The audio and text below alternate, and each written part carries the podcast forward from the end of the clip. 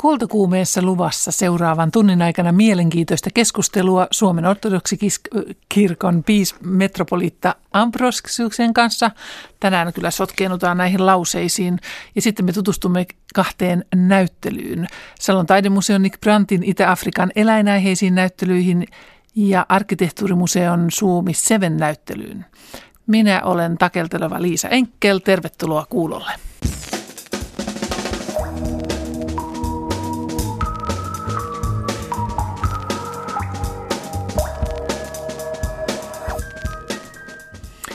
Suomen ortodoksisessa kirkossa ja kirkosta on maaliskuun aikana keskusteltu tavallista vilkkaammin. Luterilaisen piispan Irja Askolan osallistuminen pappisvihkimykseen Uspenski-katedraalissa ja hänen puolesta rukoileminen synnytti voimakkaita jännitteitä Suomen ortodoksisen kirkon sisällä. Koska parhaillaan on meneillään hiljainen viikko tai piinaviikko luterilaisessa maailmassa ja suuri viikko ortodoksikirkkojen maailmassa, niin kultakuumeessa keskustellaan ihmiskuvasta. Ja erityisesti siitä, millainen on ortodoksisen kirkon ihmiskuva. Miten ortodoksissa kirkossa suhtaudutaan miehen ja naisen tasa-arvoon ja millainen ihmiskäsitys muokkaa ortodoksista kulttuuria? Tervetuloa kultakuumeen vieraaksi metropoliitta Ambrosius lämmin kiitos. Nyt eletään tosiaan hiljaista viikkoa, eli meillä sanotaan suurta viikkoa, niin on hyvä pohtia syntyjä syviä.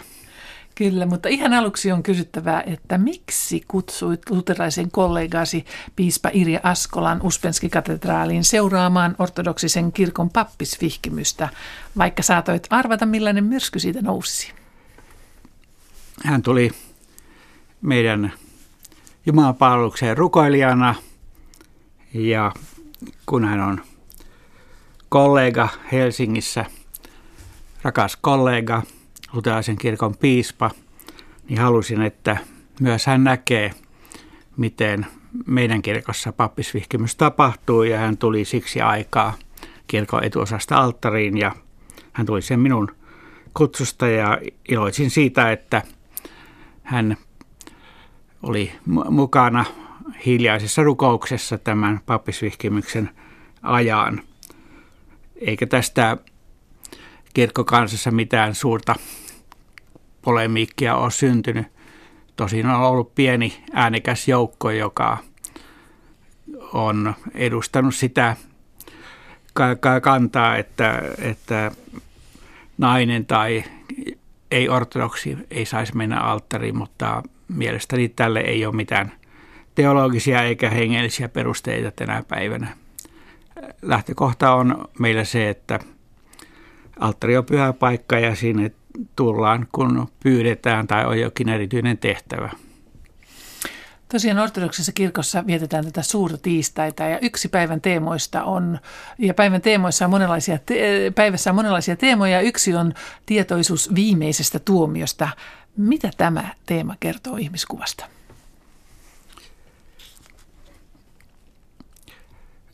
Se on hyvin dramaattinen teema ja meistä kukaan ei loppuun asti tiedä, mitä aikojen lopussa tapahtuu, mutta kuitenkin niin sen merkitys tällä viikolla on muistuttaa meitä kristittyjä siitä, että elämä on ainutkertainen juttu ja meidän täytyy pyrkiä elä, elämään uskollisena kutsumuksellemme, hengelliselle olemuksellemme ja kulkea samalla myös hengellisen kasvun tietä.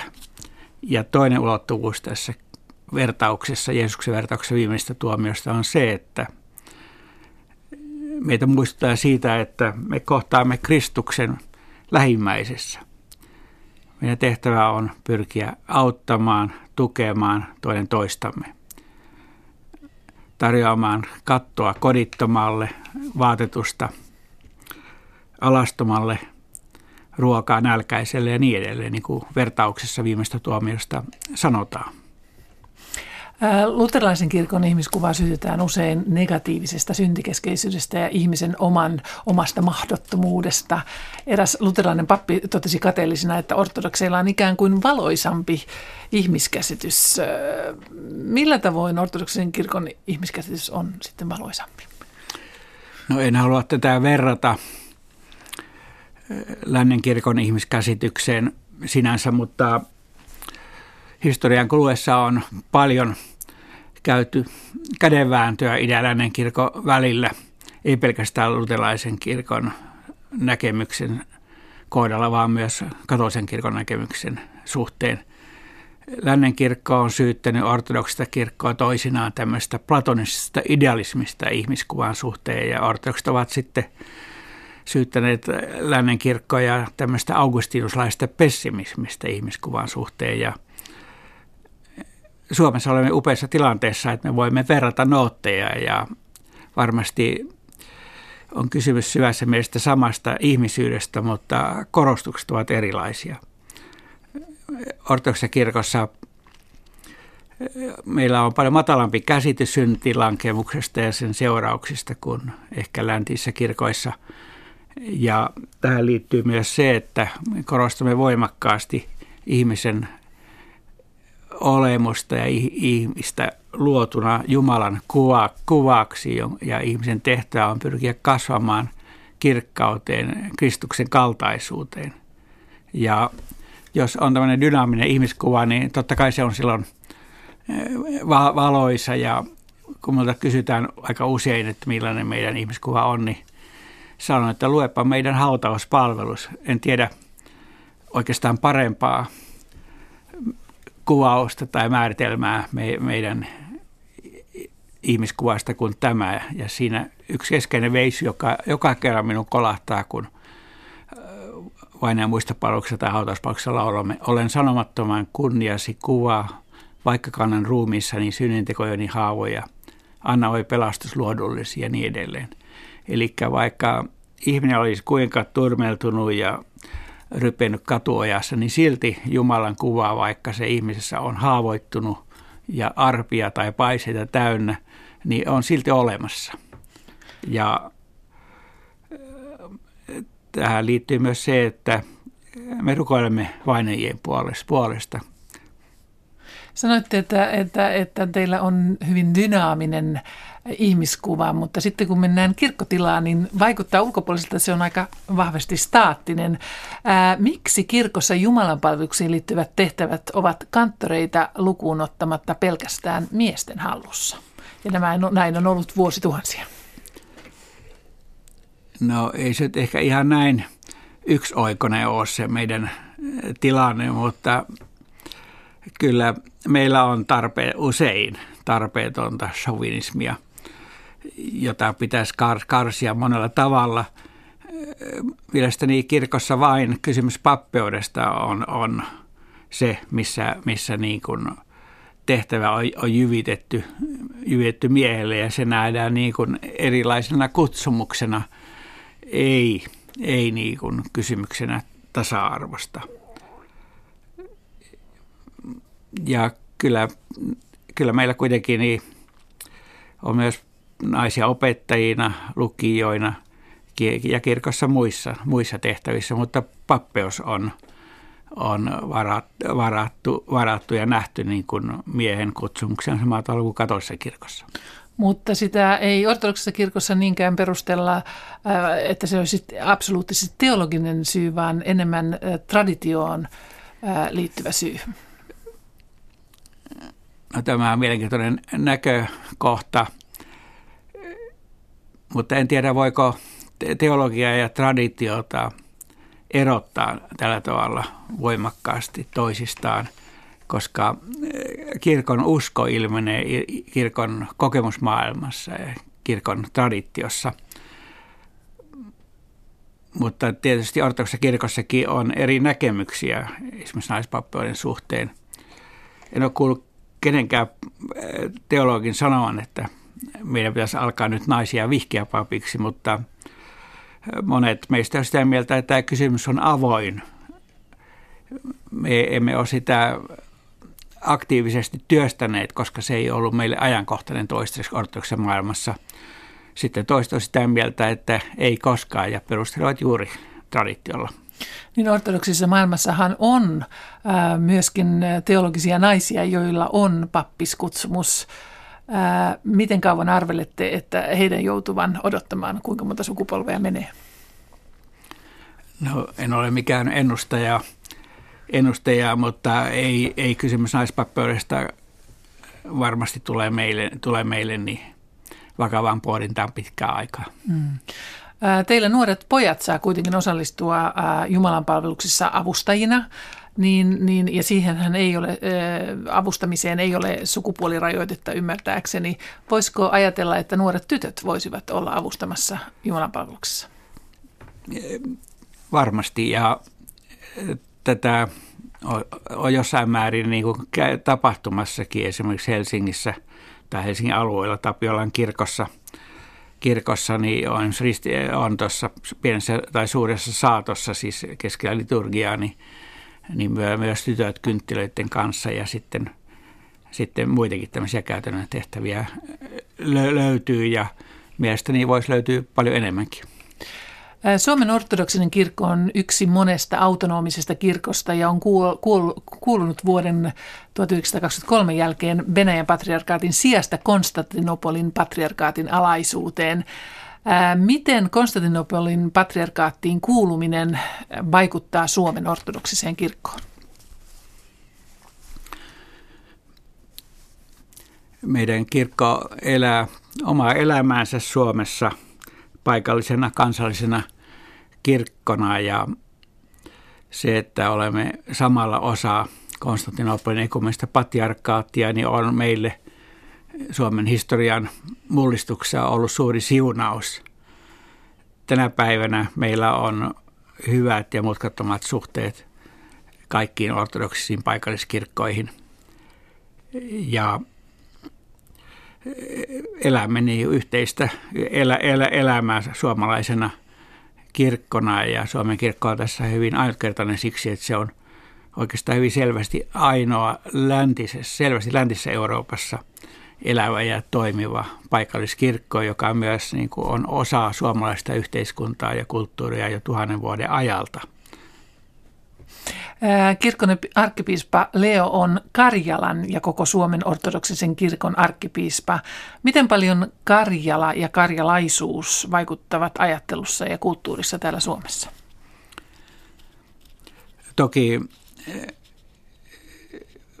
varmasti enemmistöllä kirkon jäsenistä on karjalainen tausta ja karjalaiset sukujuuret ja se on ollut suuri vahvuus näiden ortodoksien itseymmärrykselle, näiden ortodoksien identiteetille. Ja on sitä tänäkin päivänä, mutta me elämme nyt globaalissa todellisuudessa ja ortodoksilla on joka tapauksessa tänä päivänä jo hyvin voimakkaasti tämmöinen niin tietoisuus kuulumisesta niin kuin maailman vanhin, vanhimpaan kansainväliseen liikkeeseen, kristilliseen kirkkoon. Ja me ymmärrämme, että ortodoksinen kirkko oli se missä tahansa päin maailmaa, niin on osa samaa kirkkoa. Ja vaikka meitä Suomessa on vähän, niin me tiedämme, että maailmanlaajuisesti ortodokseja on yli 200 miljoonaa. Ja tämä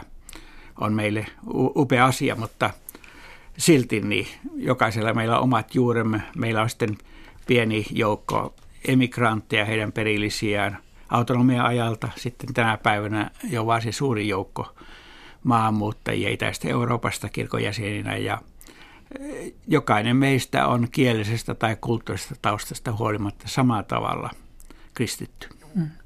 Poliittisessa kentässä ää, nyt on aika moiset jännitteet idän ja lännen välillä ja Suomen ortodoksen kirkkohan on ollut hyvin läheisissä yhteyksissä myöskin Moskovan patriarkaatin kanssa ja, ja tekemissä Venäjän ortodoksen kirkon kanssa. Millainen on tämä tämän päivän tilanne näiden kirkkojen välillä? Kirkkojen välillä ei ole mitään jännitteitä ja olemme varmasti jokaisessa ortodoksen kirkossa samalla tavalla surullisia siitä poliittisesta konfliktista ja sotatilanteesta, mikä esimerkiksi Ukrainassa on ollut käynnissä jo vuoden verran eri tavoin. Ja en ole ymmärtänyt, että Venäjän kirkkokaan olisi tämän, tämän Moskovan invaasion, invaasion tukena, mutta tietysti Venäjän kirkko voi suhtautua jossain määrin kriittisesti ainakin siksi, että siellä on aika voimakasta nationalismia. Palataan tuohon hieman hetken kuluttua syvemmin. Ää, Metropolita Ambrosius, teidän sanotaan liikkuvan kuin kalavedessä ekumenisissä kansainvälisissä verkostoissa. Suomen ortodoksilla on hyvä maine avarkatseisena modernina ortodoksimaailman edustajina ekumenissa keskusteluissa, mutta ortodoksimaailmassa suhtaudutaan myöskin suomalaisiin hieman kriittisesti. Ollaanko täällä liian avaramielisiä täällä Suomessa? Miten tämä sanotaan suomalaisessa sananlaskussa, että ei yksi pääskynen kesä tee, mutta, mutta se voi olla kuitenkin kevään merkki – totta kai on ortodoksia, jotka ovat sitä mieltä, että Suomessa olemme liian ekumenisia, mutta he eivät y- ymmärrä sitä, että Suomessa me elämme pienenä vähemmistökulttuurina Luterilaisen kirkon keskellä ja meillä on hyvä olla täällä, koska Luterilainen kirkko arvostaa suuresti meidän kirkon hengellistä perintöä ja kulttuuriperintöä. Ja meillä on mutkattomat luottamukselliset välit kirkkojen kesken. Mutta toisaalta sitten niin on myös monia ortodoksia kollegoita, piispoja eri ortodoksista maista, jotka sanovat, että tehkää te sitä tai tätä, tätä tuodaksenne, tuodaksenne kirkkoa nykyaikaan, kun me emme sitä voi. Esimerkiksi Balkanilla ja Venäjälläkin niin ortodoksisen kirkko on vähän toisessa aallossa ja sen ymmärtää siksi, että kirkko on joutunut olemaan siellä voimakkaassa puristuksessa vuosikymmeniä sukupolvia sosiaalisessa yhteiskunnassa ja siellä ei ole ollut mahdollisuutta niin kuin samanlaiseen avoimuuteen ja dialogiin muiden kirkkojen kanssa niin kuin Suomessa on. Miksi muuten suomalaiset ortodoksit viettävät pääsiäistä, kun se on tuossa heti eri aikaan kuin muu ortodoksi maailma? Me emme halua gettoutua pieneksi ryhmäksi, ryhmäksi joka olisi viettämässä kristikunnan suurinta juhlaa eri aikaan kuin Suomen valtaväestö. Olemme hyvin iloisia siitä, että saamme yhdessä lutalaisten kanssa viettää pääsiäistä ja kaiken lisäksi meillähän on nykyään yhteinen pääsiäis Veisoki ja lutelaistaan yhteinen pääsiäisvirsi. Kristus nousi kuolleista, kuolemalla kuoleman voitti ja haudoissa oleville elämän antoi. Ja tätä me laulamme lukemattomia kertoja pääsiäisenä ja sen jälkeen. Eli yhteys suomalaisuuteen ja Suomeen on tavallaan tässä kohtaa merkittävämpi kuin yhteys tähän suureen ortodoksimaailmaan. No kalenteri ei ole uskon ydinkysymyksiä. Se on enemmän sidoksissa kristilliseen kulttuuriperinteeseen ja, ja tänä päivänä muutenkin ekumenissa maailmassa etsitään yhteistä pääsiäisen ajankohtaa. Kuinka itsenäinen Suomen ortodoksikirkko on suhteessa muuhun ortodoksimaailmaan? Tämä on kanssa ihan hyvä kysymys ja meillä on kyllä tähän vastauskin. Suomen kirkko on, on autonominen kansallinen kirkko Suomessa ja pyrimme elämään ja hengittämään samaan tahtiin muiden ortodoksisten kirkkojen ja muiden kristillisten kirkkojen kanssa.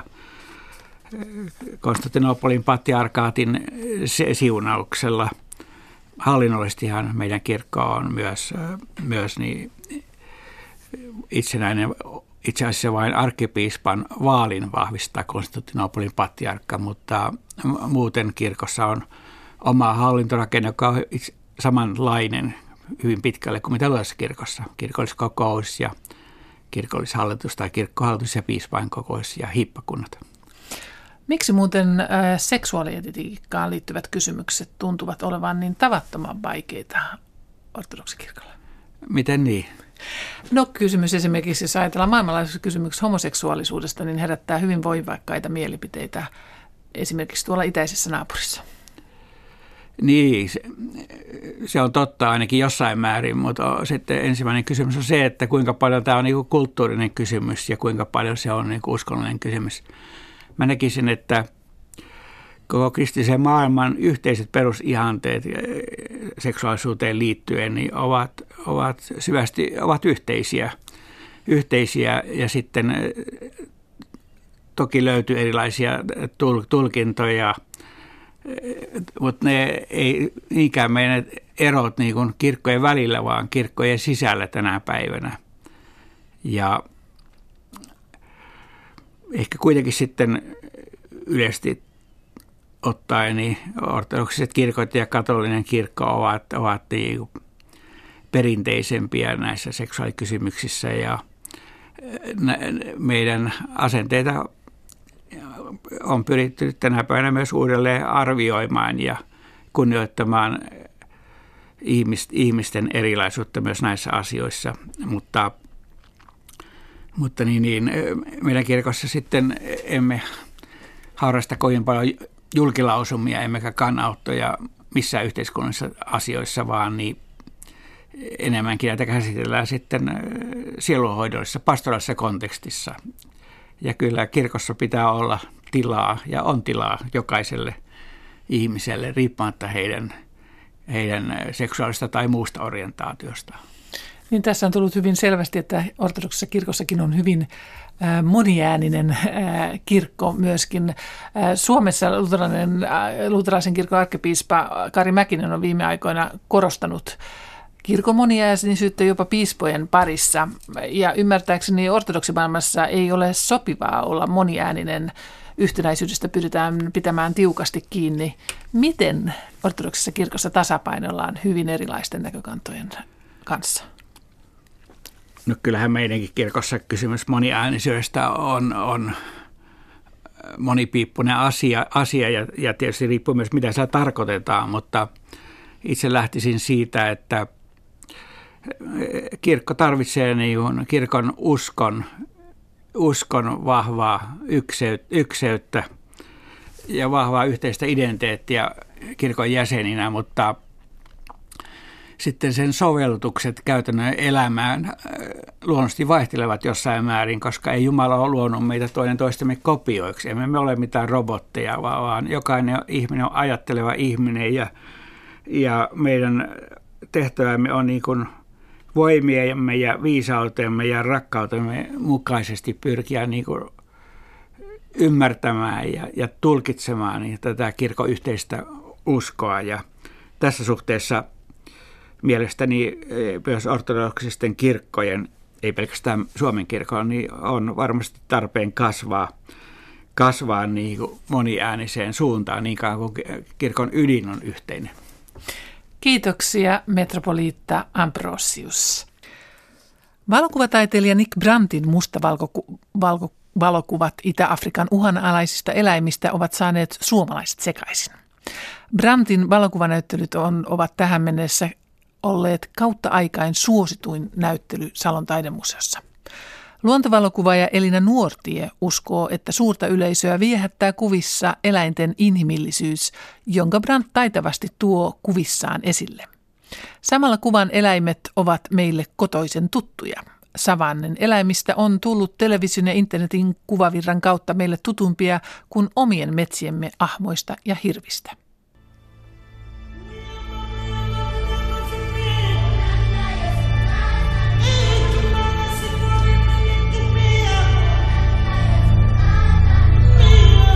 Rauhallinen, kaunis, harmoninen, teknisesti erittäin onnistunut.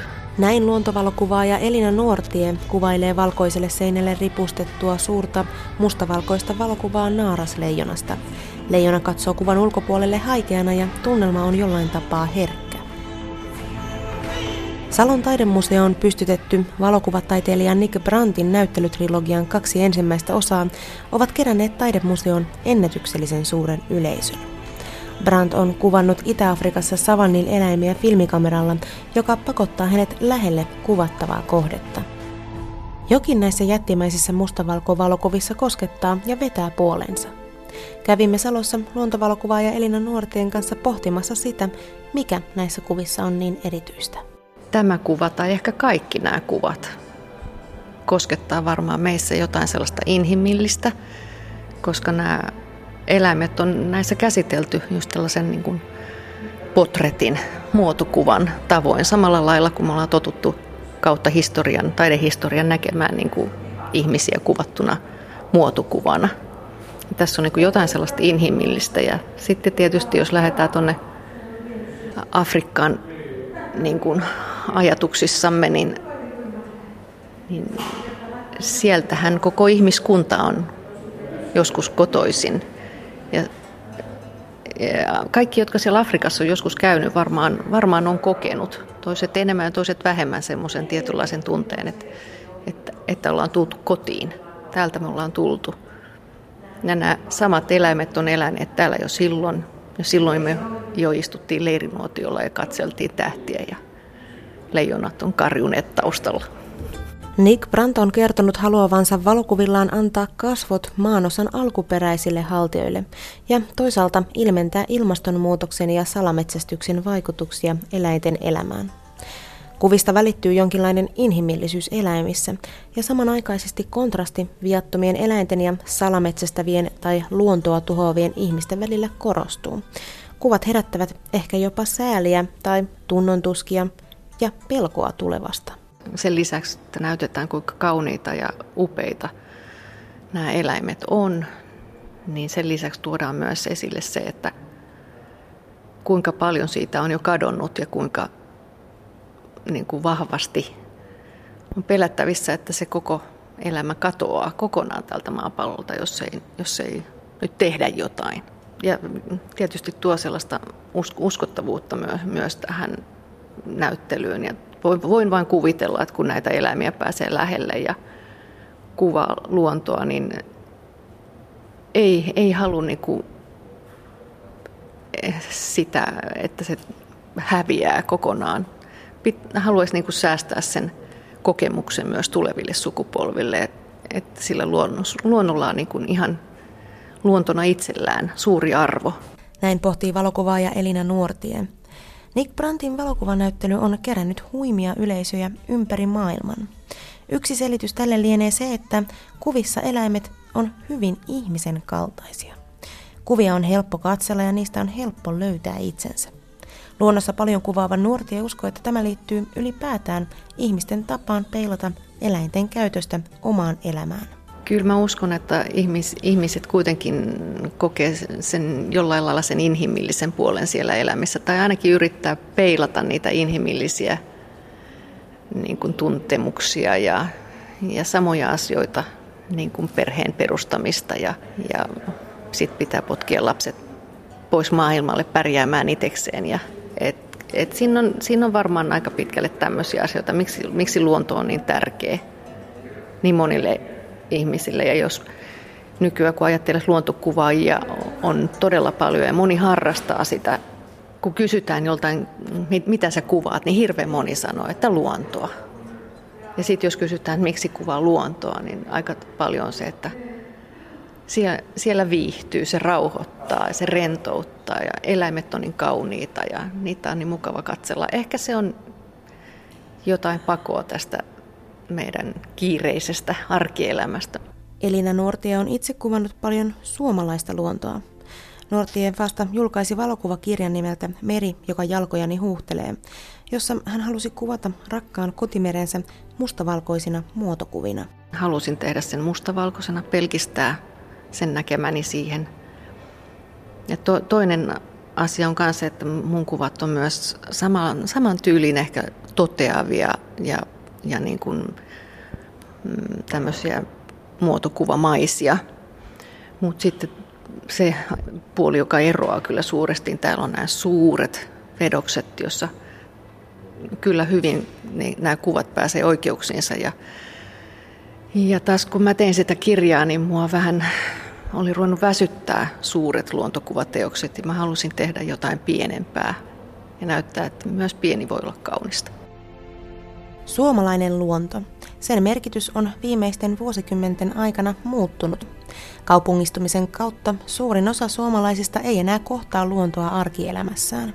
Samanaikaisesti kuvavirta kasvaa ja näemme yhä useammin mykistäviä kuvia ja videoita eksoottisista eläimistä ja paikoista.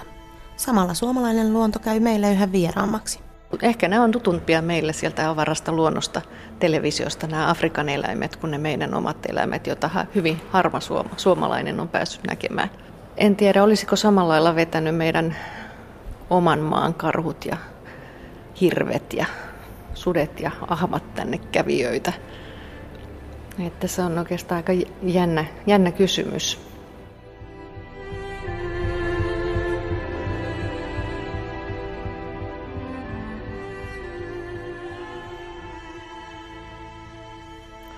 Haastateltavana oli luontovalokuvaaja Elina Nuortie. Nick Brandtin näyttelyt ovat Salon taidemuseossa esillä toukokuun 17. päivään asti. Toimittaja edellä oli Saara Shigeben. Arkkitehtuurimuseossa Helsingissä on parhaillaan esillä näyttely Suomi 7. Se esittelee nousevan polven suomalaisia arkkitehtejä seitsemän toimiston työn kautta. Arkkitehtuurin tiedotuskeskuksen toiminnanjohtaja Tiina Valpolan mukaan suomalainen arkkitehtuuri on ulkomailla tunnetumpaa kuin meillä tiedetäänkään. Arkkitehtuuri on kansainvälistä, mutta suomalaisesta suunnittelussa on löydettävissä myös kansallisia piirteitä.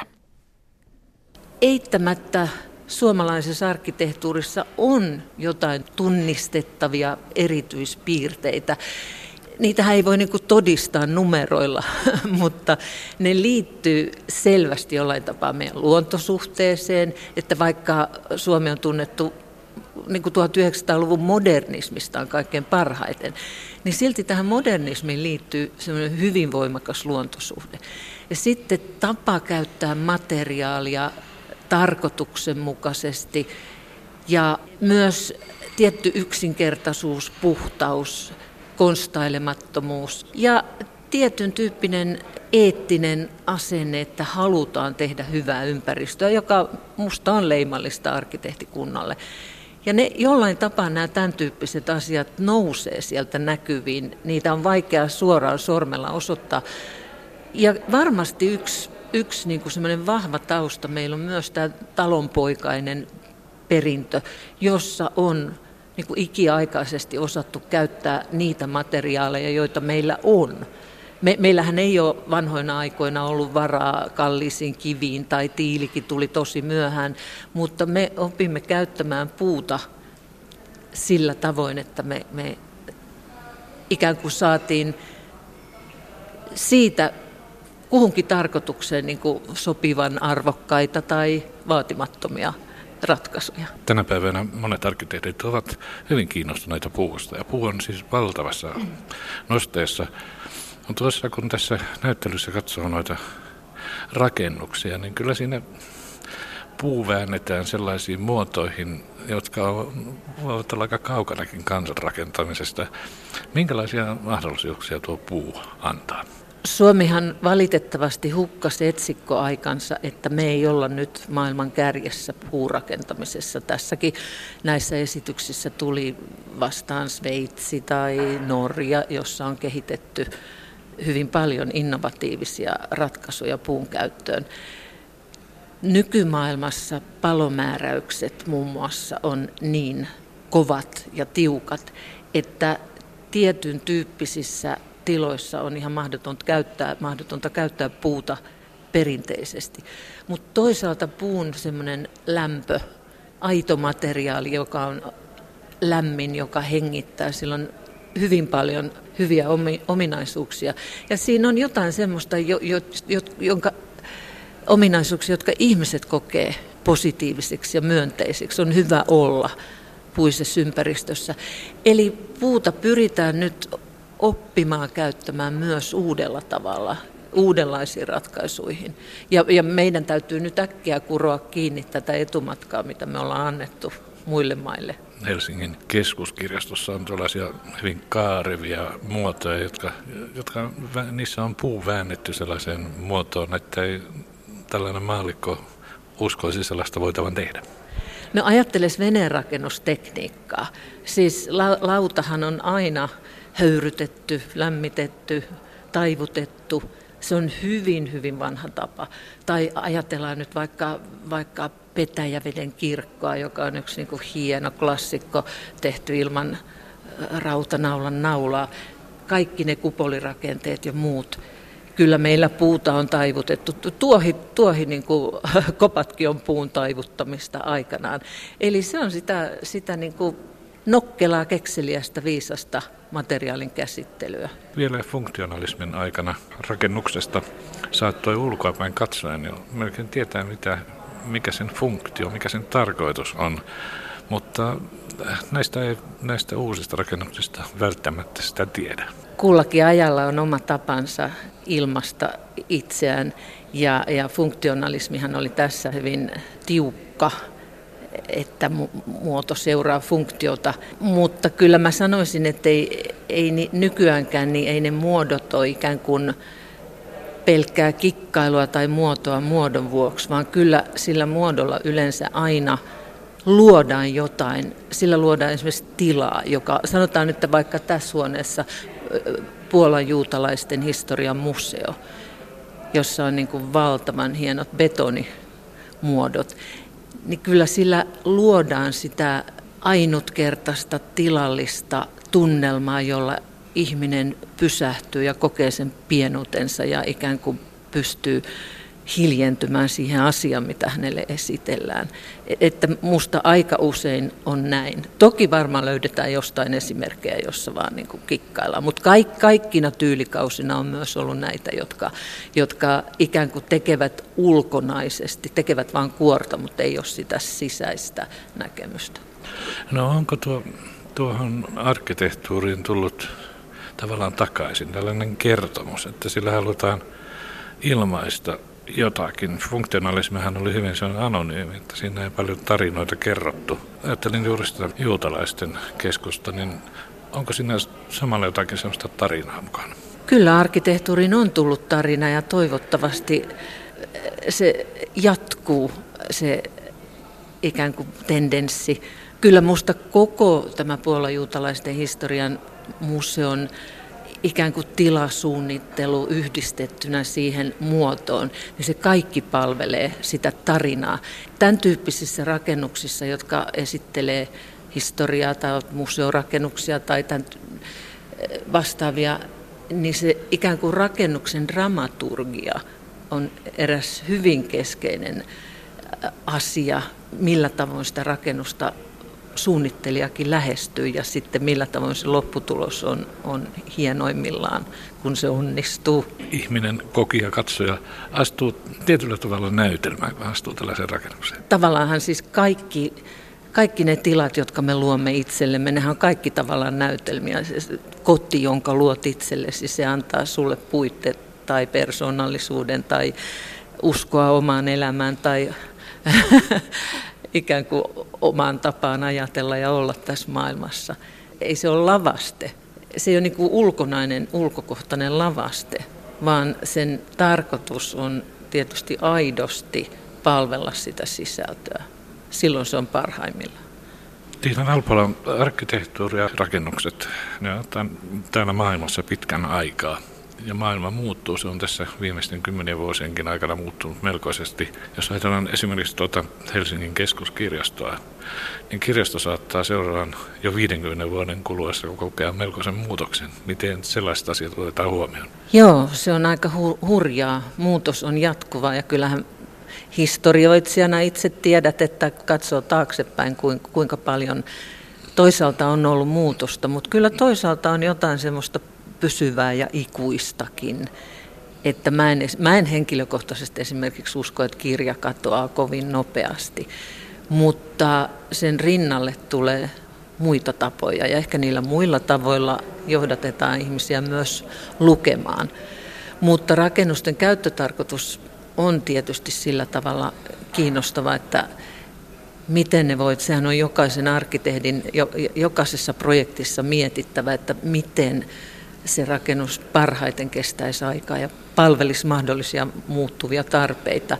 Ja useinhan asiakas haluaa vaan että katsoo ehkä niin kuin 50 vuotta eteenpäin, että se palvelisi hänen tarpeitaan. Mutta arkkitehti tietää jo oman niin kuin ammattinsa kautta, että rakennukset kestää paljon pidempään kuin se toiminta, johon ne juuri nyt tehdään. Että se on kyllä ihan niin kuin takaraivossa tai se on sisältynyt mun mielestä arkkitehtuuriopetukseen ja kasvatukseen aina. Se on ihan sama kuin politiikka tai maailmantilanne, että me joudumme arvaamaan.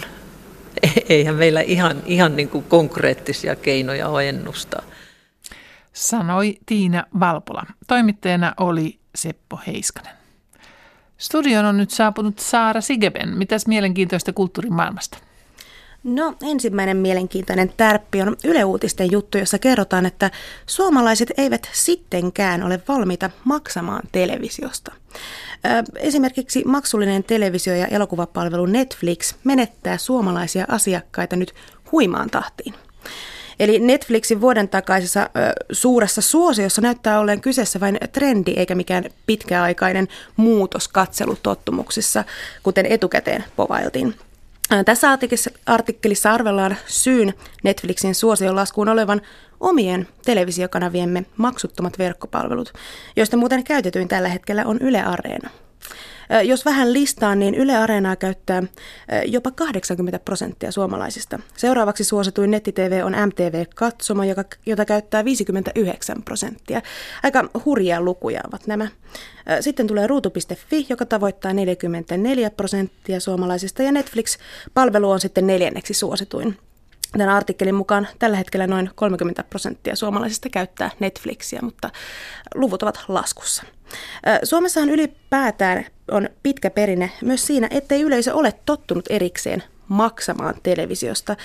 TV-lupa ja ylevero toki maksetaan, mutta erilliset maksulliset kanavapaketit on aina olleet verrattain aika harvinaisia. Ja yleisö on ollut tyytyväinen ihan vain näihin maksuttomiin kanaviin. Tänne jutun mukaan tänä päivänä lähinnä urheilu on jotain sellaista, josta katsojat on valmiita erikseen maksamaan. Seuraava kiinnostava tärppi liippaa aika läheltä samanlaisia aihepiirejä. Edelleen pyöritään maksuttomien taide- ja mediapalvelujen äärellä tai ainakin siis keskustelussa siitä, että mistä yleisö haluaa maksaa. No mistä halutaan maksaa? No kuules, ky- kysymys on tällä hetkellä musiikista ja siitä haluaako yleisö maksaa, maksaa siitä. Helsingin Sanomat kirjoittaa uudesta Spotify-musiikkisovelluksen haastajasta. Tässä uudessa musiikkipalvelussa erityistä ja uutta on se, että se on ensimmäinen koskaan täysin artistien omistama kansainvälinen viihde- ja musiikkialusta. Ja, ja mukana tätä sovellusta perustamassa on ollut huippunimiä muun muassa hip-hop-tähti Jay-Z ja pop-diva Beyoncé sekä iso joukko muita kansainvälisiä musiikkialan staroja kuten vaikka Daft Punk tai Madonna, ovat mukana tässä projektissa. Tämä, äh, tämän sovelluksen tarkoituksena on äh, palauttaa palkkatulot artisteille itselleen. Tällä hetkellä hän esimerkiksi Spotifyn musiikkitoistoista kertyy artistille mitättömän pieniä summia – ainakin siis verrattuna albumimyynteihin. Nyt puhutaan jopa miljoonista toistoista, joista kertyy palkkatuloja mahdollisesti vain kymmeniä tai satoja euroja, toki siis tiety, tietysti riippuen artistin sopimuksista levyyhtiöiden kanssa. Mutta minkä niminen tämä uusi? Tämä uusi sovellus on nimeltään Tijal, ja se on tällä hetkellä jo itse asiassa julkaistu ja tätä uutta sovellusta on kehuttu muun muassa siitä, että se ei anna asiakkaalle vaihtoehtoa kuunnella musiikkia ilmaiseksi, toisin kuin Spotify-palvelu antaa. Verrattuna vanhan kunnon levykauppaan tämä nykyaika vaatii kyllä musiikin kuluttajalta aika lailla. On kauhean kova päätösvalta ja päänvaiva siitä, että mitä kuuntelee, mistä kuuntelee, kenelle rahansa antaa ja ylipäätään pitää erikseen tehdä päätös siitä, että haluaako maksaa musiikin kuuntelusta. Sitten kolmantena haluan vielä lyhyesti kertoa siitä, että maailman suurimman lasten ja toiseksi suurimman kirjallisuuspalkinnon saaja on selvillä. Tänään Ruotsissa jaetun Alma-palkinnon eli Astrid Lindgren Memorial Awardin pokkasi tänä vuonna eteläafrikkalainen lukemista edistävä Praesa-järjestö. Tämä vuonna 1992 perustettu järjestö pyrkii lisäämään lasten ja nuorten lukuiloa. Tällä hetkellä järjestön toimintaan kuuluu muun muassa koko Etelä-Afrikan laajuinen lukemisen edistämisprojekti, joka on luonut lastenkirjojen lukupiirien verkostoja eri puolille maata. Tämän palkinnon rahallinen arvo on noin 580 000 euroa, joskin usein näissä tapauksissa palkinnon saajan saama mediahuomio on kyllä kaikkein arvokkain. Ensikuulemalta tämä vaikuttaa siltä, että järjestö on ihan oikea, tai meni ihan oikeaan osoitteeseen tämä palkinto. Miltä, mitä olet sinä mieltä, Liisa? Kyllä lukemista kannattaa edistää, oli se sitten Afrikassa tai Suomessa, ja varsinkin nuorten lukemista, koska kaiken näköiset härpäkkeet ja härvelit ovat viemässä innostusta sitten perinteisten kirjojen lukemisilta ja onhan se hyvä, että härpäkkeistäkin luetaan, mutta niin tota, kyllä tuo lukemisen innostaminen oli, tapahtui se missä muodossa, niin se on todella tärkeää tulevaisuuden kannalta. Kiitos Saara Shikeven. Huomenna kultakuumeen aiheena on Ukraina ja Maidanin perintö. Lähetystä isännöi silloin Pietari Kylmälä. Oikein hyvää ja kulttuurellia iltapäivän jatkoa.